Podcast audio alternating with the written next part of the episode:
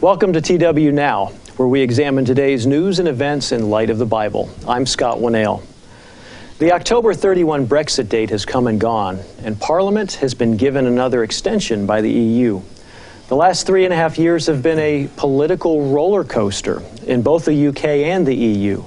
Britain, once a key player in European politics and planning, has been sidelined, and the relationship between London and Dublin has come under extreme pressure over the border with Northern Ireland. And relationships between London and Brussels over the UK's desire to leave the EU have become more strained than ever before. Put simply, Britain wants to leave the EU, and the EU will not let it, unless on its own terms. The UK has been trying hard to change that and now seems to be succeeding. The UK Parliament has effectively ceased to function along normal party lines as those who want to stay in the EU, across all parties, have fought against those wanting to leave. Division, vitriol, paralysis have become the order of the day. And a general election has now been called for December 12th, when the electorate is expected to exact its vengeance, and which is hoped will break the logjam and lead to a functioning British government once more. What does the future hold for the UK and the EU? Today's guests have been watching the Brexit situation closely and will provide you with powerful insights from your Bible. I'd like to welcome back to the studio today Dr. Douglas Winnail. Dr. Douglas Winnail is a writer and a minister for Tomorrow's World. He authored Tomorrow's World's regular column entitled Turning Points in World History and has written numerous articles related to Britain, Ireland, and the EU. He's also lived in both the UK and in Ireland. So it's good to have you back with us today. Thank you. And I'd also like to welcome back Mr. John Meakin. Mr. Meakin is a Tomorrow's World writer as well and a minister. He's also authored many articles on Europe and Britain, and he brings a special British perspective as a resident of England. He is joining us from England via Skype to, this evening from his home. Welcome back, Mr. Meakin. For those of you who are listening today, welcome again. It's good to have you on the program with us. We encourage you to like, subscribe, and share today's program. And if you have any questions today, feel free to message us and we'll try our best to get to a couple of your questions.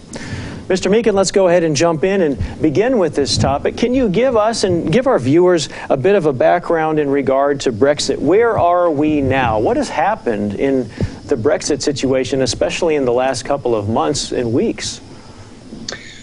Well, good, good evening to you and also to our guests. Uh, a pleasure to be back with you. Um, well, I'm going to say something that I don't think I could have said just, what, two weeks ago. Because the next thing that Britain faces is a general election on uh, December the 12th, just as you very ably just said. But two weeks ago, um, uh, Parliament was tied in knots really over the issue instead of uh, functioning like a normal parliament on all sides, they were all ranged against the Prime Minister Boris Johnson in their attempts to stop him from calling an election because they thought he would win it. so we can't have that, can we, fellows? Uh, and so they were all uniting to stop him. They were all uniting to stop a, the so called no deal exit. And um, it was just going nowhere. And then all of a sudden, two weeks ago, that changed. And now, the next thing on the agenda is a general election. So, what's the point of this general election? How is that supposed to improve the political situation there in Britain?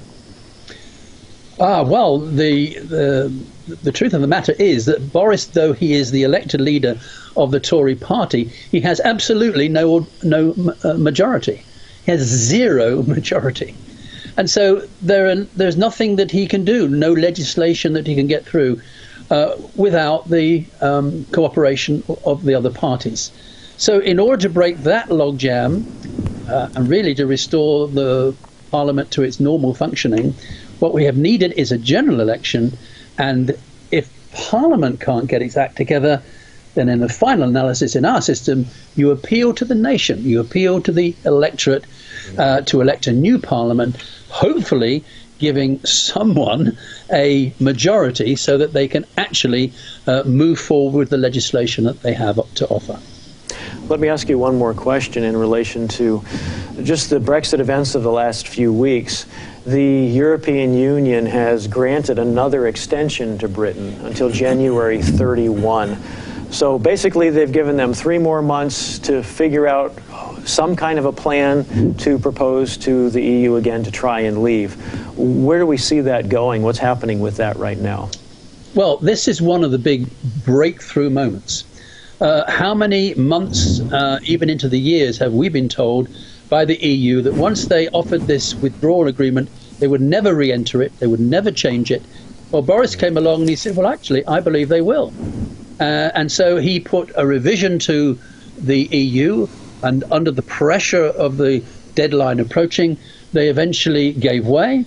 Uh, and then they have actually offered a revised uh, withdrawal uh, agreement. So that was really one of the big uh, factors, one of about four big factors that uncorked the blockage. Uh, the other one, uh, the, in other words, granting a flex extension, a flexible extension to January, allowed enough room to have a general election. Well, then, secondly, Labour dropped its opposition to a general election because they felt that it was no longer necessary. The other two parties fell into line. Uh, and so that all happened basically in a 24 hour period of time. And then um, a new speaker uh, has now been appointed. The old one has gone. And on, around that same time, when, while still a deputy, uh, this uh, uh, deputy speaker uh, took control and he returned the chamber to the normal rules based um, operations, which the previous speaker, I'm afraid, was running uh, like a coach and horses through them. So all of a sudden, it was like a huge, you know, dam breaking, and all of a sudden there was movement, and uh, and then uh, a general election. So we're all looking forward to it. It's going to be occupy the, the whole nation, uh, and is already um, doing so as each of the parties puts their platform. Now, the thing about that general election is that it is by no means certain who will win it. Mm. Um, we hope, and I say we, I suppose the nation hopes that Boris will it, win it because Boris is about the only person with the, what would you say, the charisma, the chutzpah, uh, the political clout uh, to make it possible. He, he's even got to the point of having a revised uh, agreement. But there are a number of obstacles before we can actually leave. They are very simply that, first of all, the EU 27 nations must ratify this revised agreement, and everyone has to, do that. It has to be uh, everybody all on the same page. And then, secondly, after the election, Parliament in the UK will debate this revised withdrawal agreement, and they have to pass it as well. And so, really, the general election is not the end of anything. It's in fact the beginnings uh, of movement, but there's still a long way to go and a lot of really important decisions. And then once we're out, there's another whole year after that um, as Britain now then negotiates a new trade uh, agreement with the um, EU.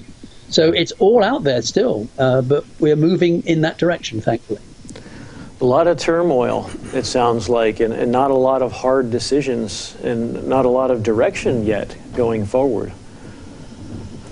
Um, by direction, if you mean uh, clarity in where Parliament stands, no. Mm. But behind all of that, this is really very, very important to state. When Mr. Cameron, Prime Minister Cameron, in 2016 uh, called for this referendum or provided a referendum for the nation. He did not really think that the nation would vote to leave. And yet, that's what the nation did vote by um, a considerable margin, a substantial margin, in a, a, turnout that was one of the highest that we've ever had. And that then really has become the democratic um, uh, decision of the nation in that res- referendum. The problem is that the current parliament has not supported that. And so we actually have, in the mother of parliaments, an existential crisis in terms of our own parliamentary system. It's not Parliament that runs Britain, it's a parliamentary system based upon parties having um, a platform, having a program, having uh, a manifesto which they are offering, and then people vote for the candidates who will stand as members of parliament, and then uh, the first past the post uh, is the one that forms the government. Everybody else mm-hmm. honours that system. We have uh, opposition to it, uh, and we move forward from there. But that is what has been broken mm-hmm. for these last few weeks and months. So there's an awful lot to play for in this election. Well, let me dig a little bit further related to that. Dr. Winnail, did you have a comment? Yeah, I just thought it was interesting that you mentioned that the uh, people of Britain had voted to leave. My understanding was about 52, 53, 54 percent, something like that. So about 46 or 47 percent want to stay. Uh, you know, Margaret Thatcher made an interesting comment in her book on statecraft. He's, and he was talking, she was talking mainly about the Europeans, but I think it's probably coming, coming back to haunt the Brits that the politicians are out of touch with the people that they represent. He said the politicians like to spend time talking to each other, but they're not out talking to the people. They're not that sensitive to the desires of the people. So I think it appears we're seeing that play out not only in Britain, mm. but also in the European Parliament over there. Maybe something else too, just some comments that, uh, again, I'm looking at it as a person from the outside. You're Mr. Inside, uh, but I did live over there for a period of time. Uh, what's happening in the British Parliament, what's happening in the EU and Brussels, um, is that the, the, press picks this up. And the press is talked about as the chattering classes. They talk and talk and talk and talk. Um, they are t- excited about what's happening at the moment, what's going to happen in the next moment, what's going to happen in the next moment. What seems to be lacking in this whole process is a historical perspective about why this is developing, where it's going to lead, and the chattering classes do not consult a source that has revealed a long time ago what is happening over there and where it's going to lead. And that source is the Bible, with Bible prophecy. Because mm. these things were predicted a long time ago that if uh, the people of Britain, they don't understand exactly who they are, but if they turn away from God, there is going to be consequences. There are going to be consequences. I can make a few comments later. Okay. Well, let me just go ahead, Mr. Meakin. Well, I, I wholeheartedly agree with that, of course. But I'm afraid the thing to say is that God is not involved in this election at all.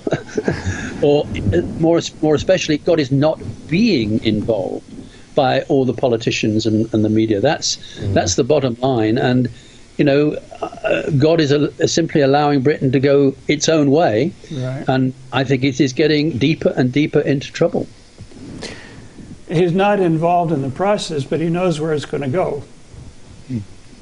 Well, and let's let's talk about the the short-term repercussions of Brexit for just a second, a little bit more, and then we're going to jump into some of that long view perspective in the future.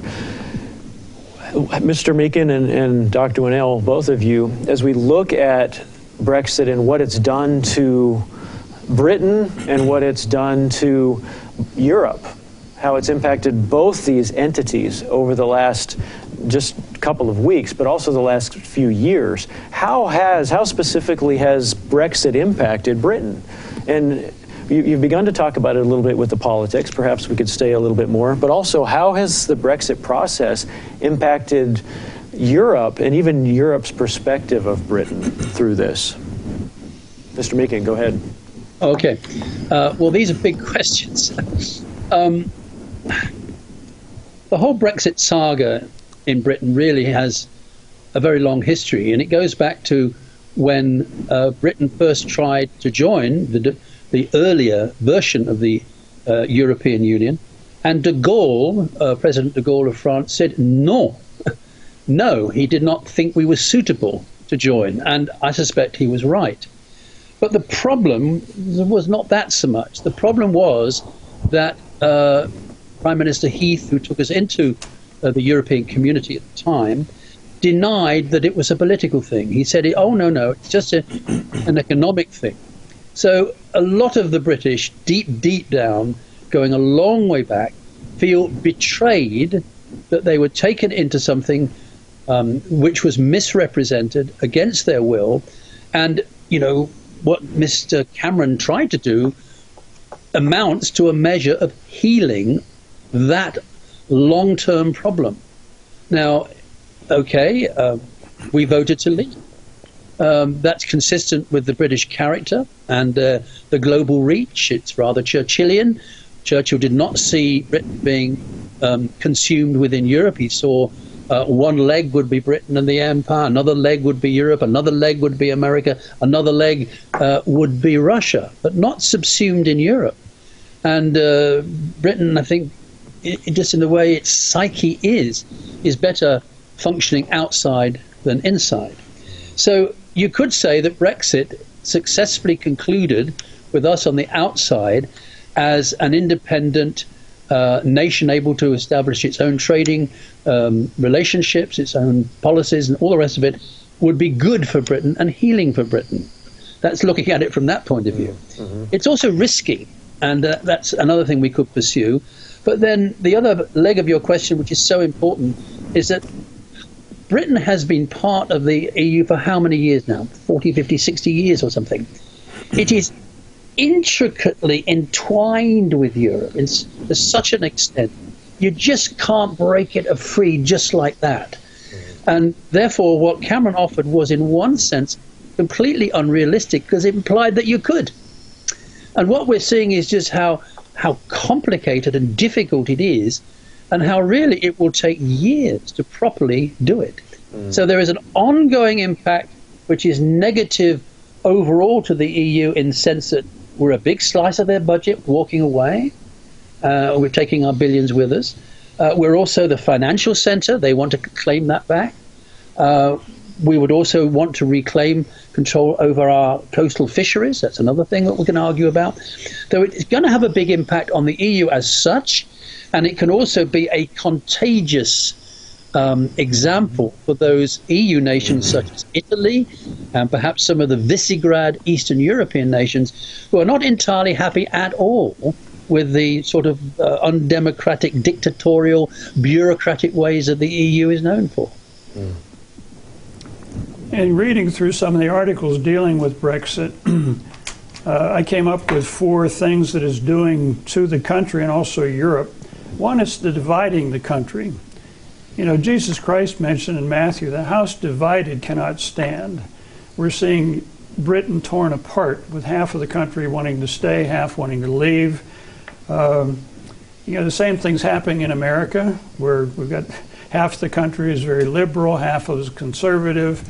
Um, so the, the division is taking place. It's also driving a wedge between the UK and Europe, you know, generating anger over there.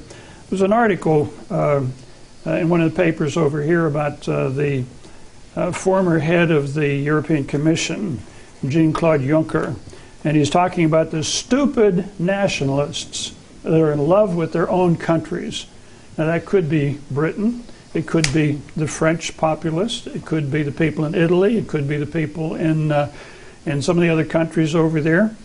Uh, but it's driving this wedge between Britain and the Europeans in part that the Europeans don't want them to leave, but if they do, as Mr. Meakin said, uh, they could be contagious, and other people will want to do the same thing because they're nationalists in all of the countries. Mm. When I was living over there, just to take the, the UK for an example, uh, you know, the Brits were viewed as kind of stiff upper lip. Uh, the Irish were viewed as kind of a fun loving group of people. The Scots were these very dour people that are very serious and so on. And the Welsh are this, this mountainous group of people over there that are pretty rebellious. Uh, from the from a distance, it looks like well, all the, the all the people in the UK are the same, but when you get over there, there there's differences. And the same thing in Europe. Mm-hmm. You know, the um, the Germans are very efficient. They do things very in an organized way, but not everybody likes to do things in an organized way. You know, the Dutch are, are, very careful. Very interesting book came out a number of years ago, written by an Italian uh, journalist, Luigi Barzini, entitled The Europeans. And it's interesting, this is probably hate speech today, but uh, in describing the different countries, he talks about the elusive Europeans, that this is an idea, the imperturbable British, the mutable Germans.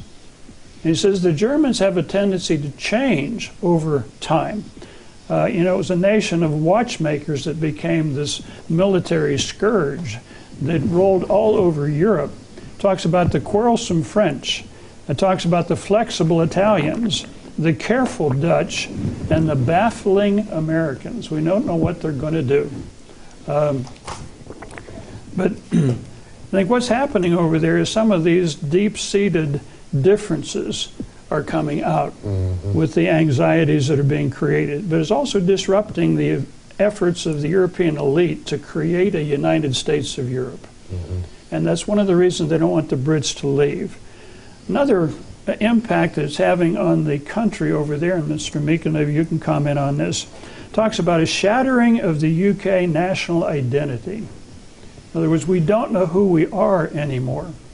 Uh, at one time, the Brits had an empire that spread the whole around the world, and they had a mission of spreading uh, Judeo Christian values, uh, freedoms, uh, various things, kind of uh, spreading civilization, so to speak. That's not a popular term today, but it actually happened. Uh, Prince Charles made a comment to a group of historians a number of years ago. He said, If you don't know your history, you don't know who you are. I think many Brits today don't realize who they are. They are literally the descendants of the Israelite tribes that have scattered around the world. And when you look at Bible prophecies in Genesis that they were to become a blessing to the entire world, and there are people that will have issues with that, but by and large they have been.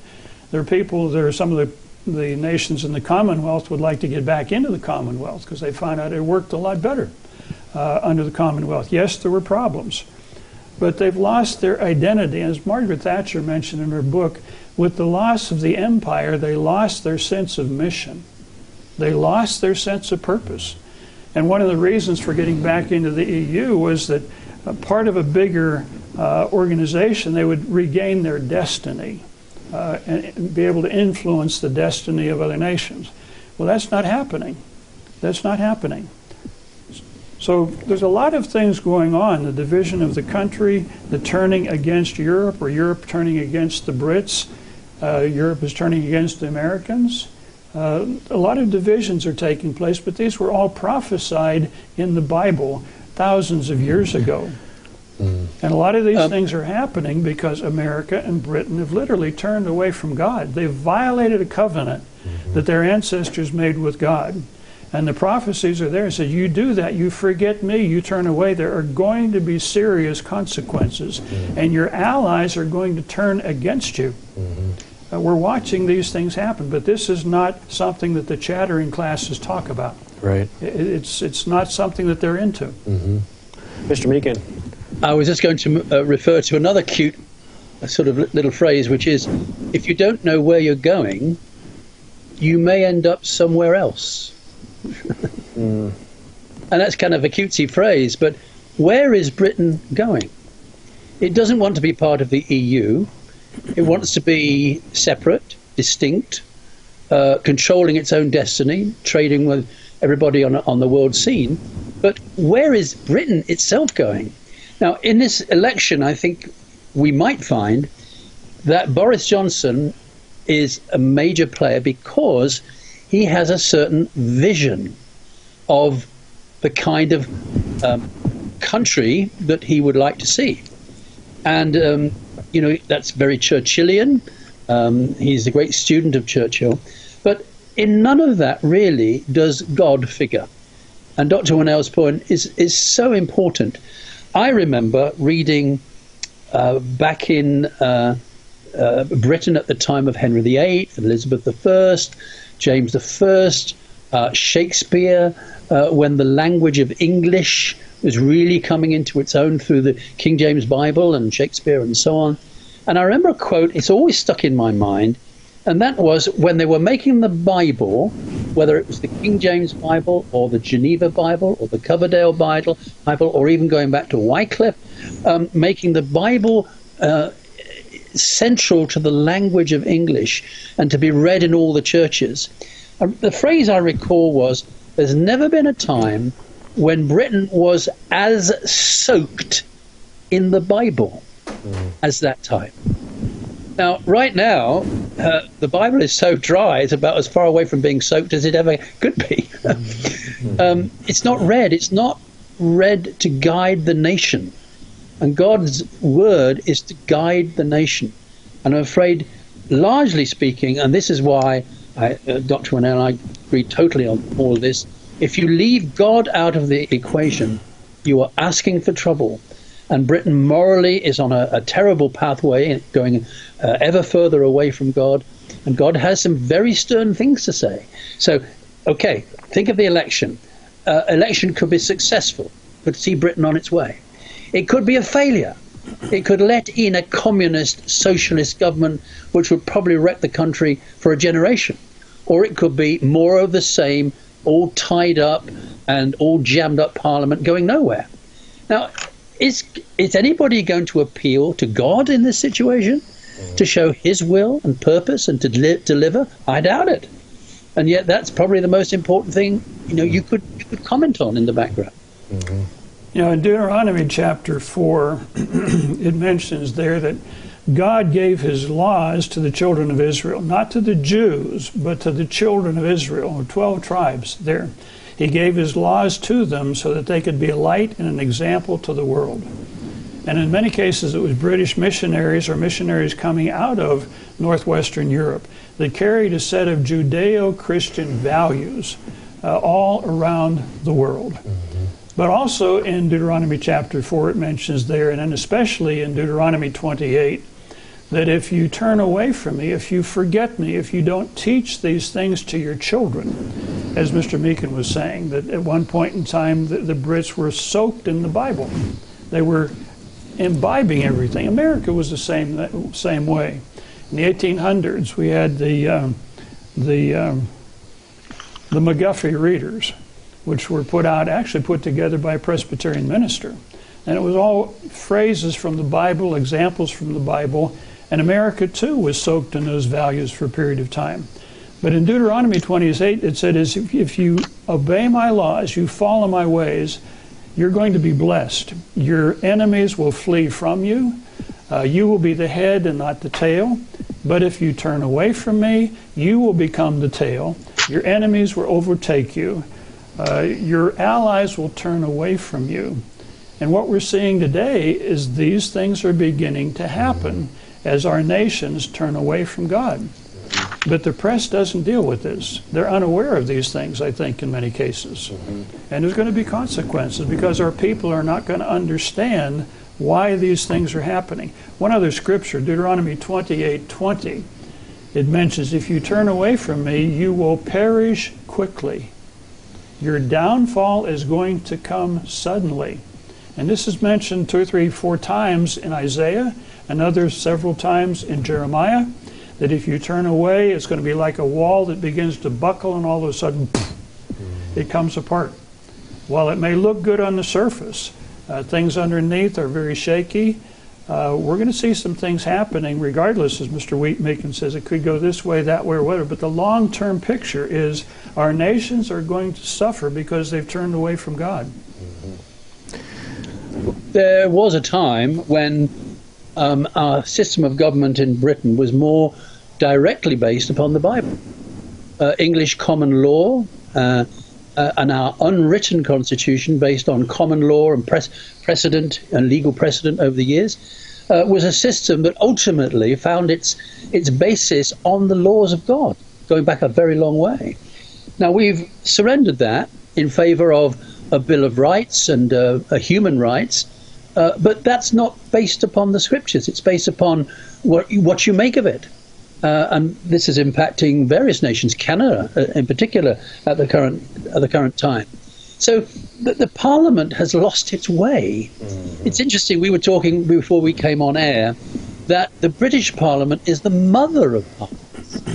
well, Hosea, I think it is, talks about you know Ephraim not realizing there are grey hairs here and there upon him. And it seems to me that the Mother of Parliaments is getting very old and very wizened and has forgotten how to function. And uh, another scripture comes to mind, really, is uh, in Hosea chapter 4 and verse 6. It says, My people are destroyed for lack of knowledge. Because you have rejected knowledge, I also re- will reject you uh, and then it continues. So I think for any nation, it's a huge lesson.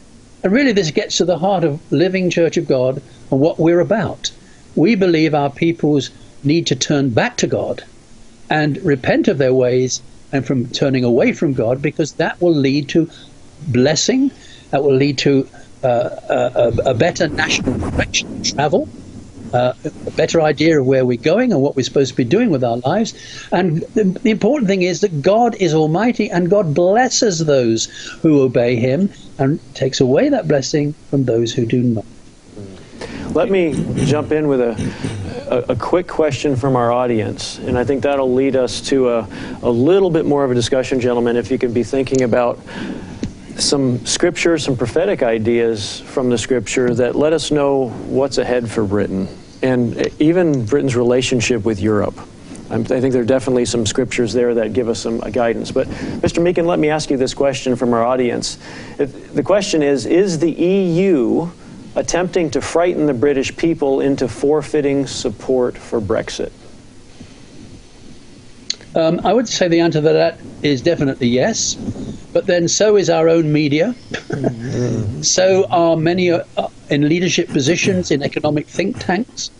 Uh, in fact, I was reading a big article today from the Telegraph by Patrick Minford of the uh, an economist of the Cardiff Business School, who was simply taking all the prognostications of main mainstream media, to use a term, and everybody who's predicting the direst co- consequences if Britain dares to pursue Brexit.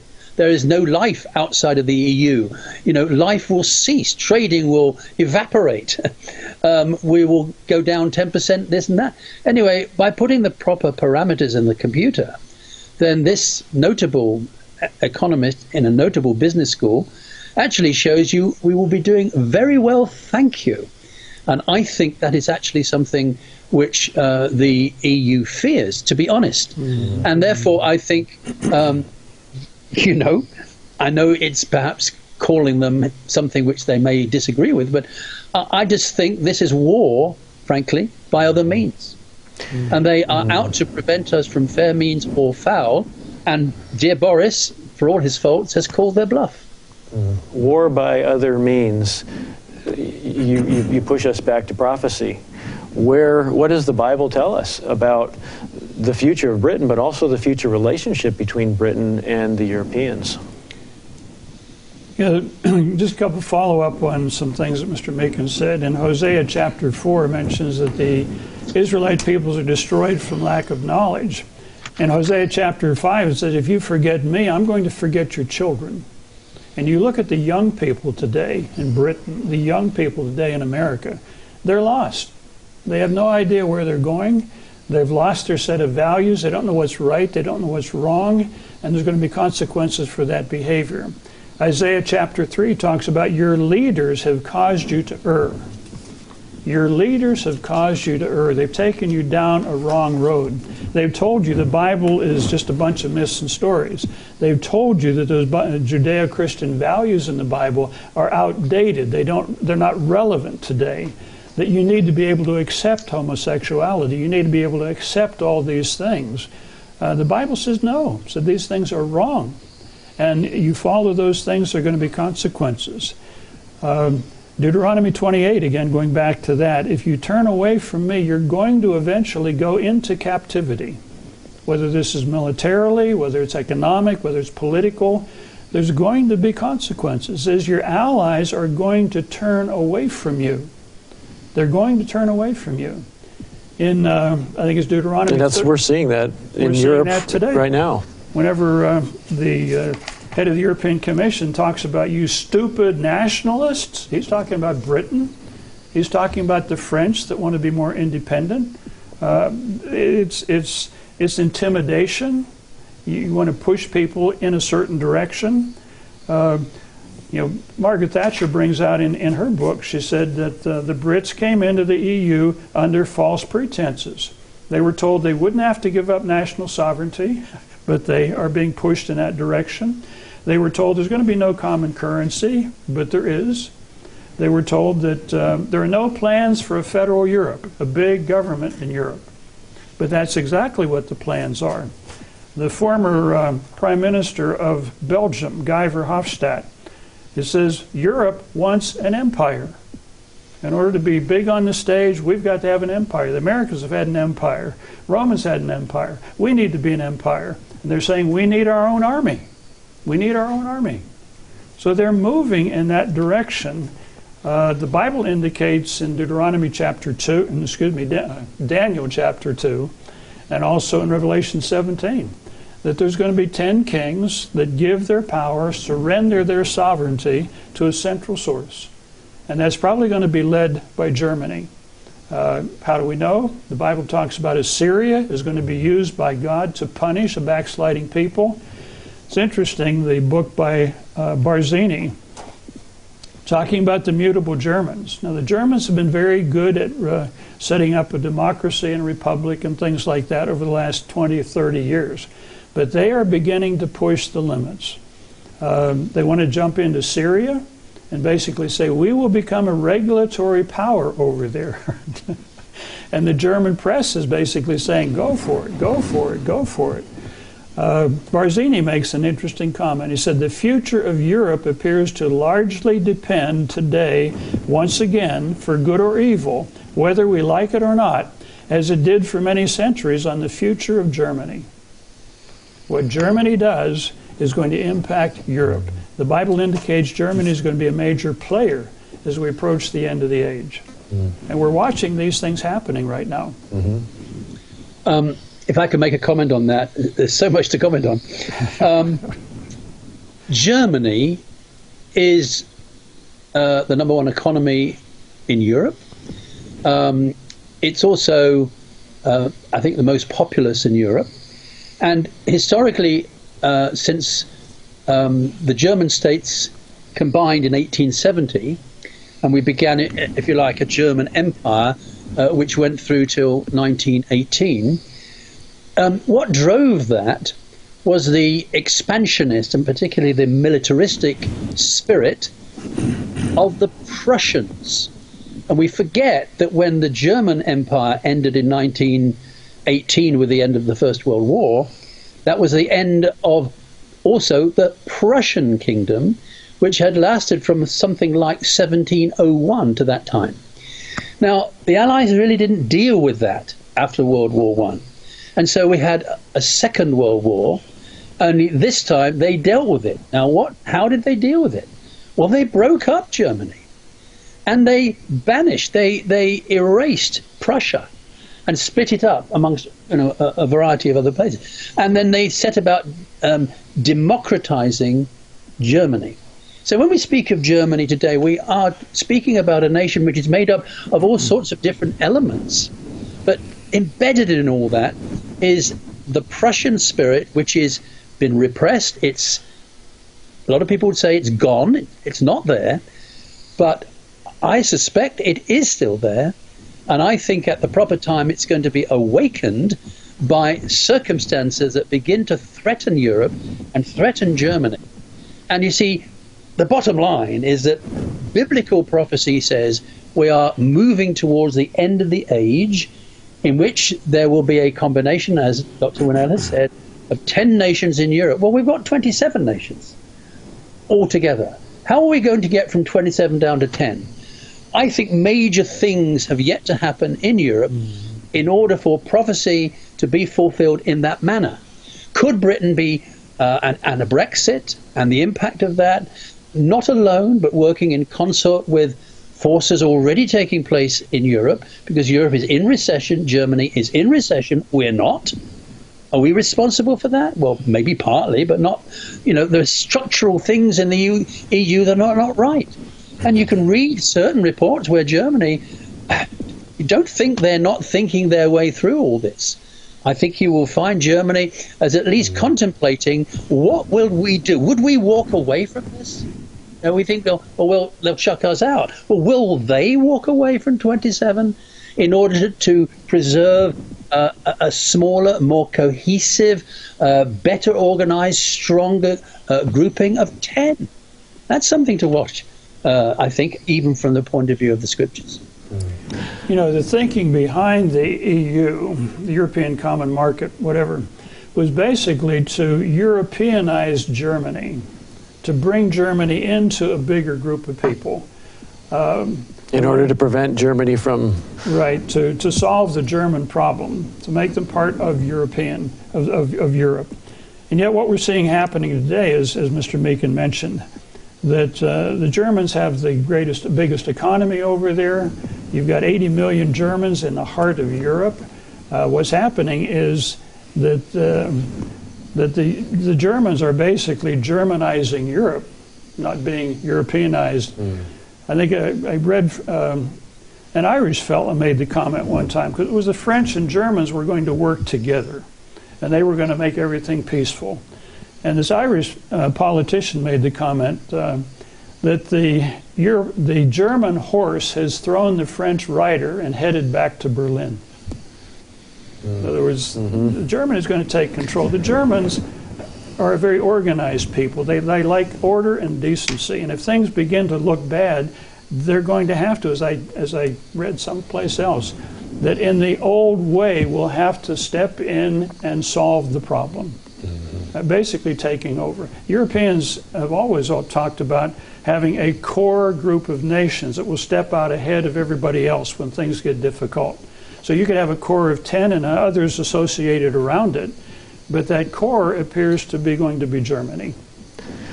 We have come to an end here, or we're going just to, as we're warming up. yes, yes, and I'd love to continue talking. What I would like to ask each of you to do, and we'll start with Mr. Meakin in a moment, is we, have talked about a lot of issues this evening uh, related related to Brexit, Brexit as a catalyst or as a tool to bring some of these events about.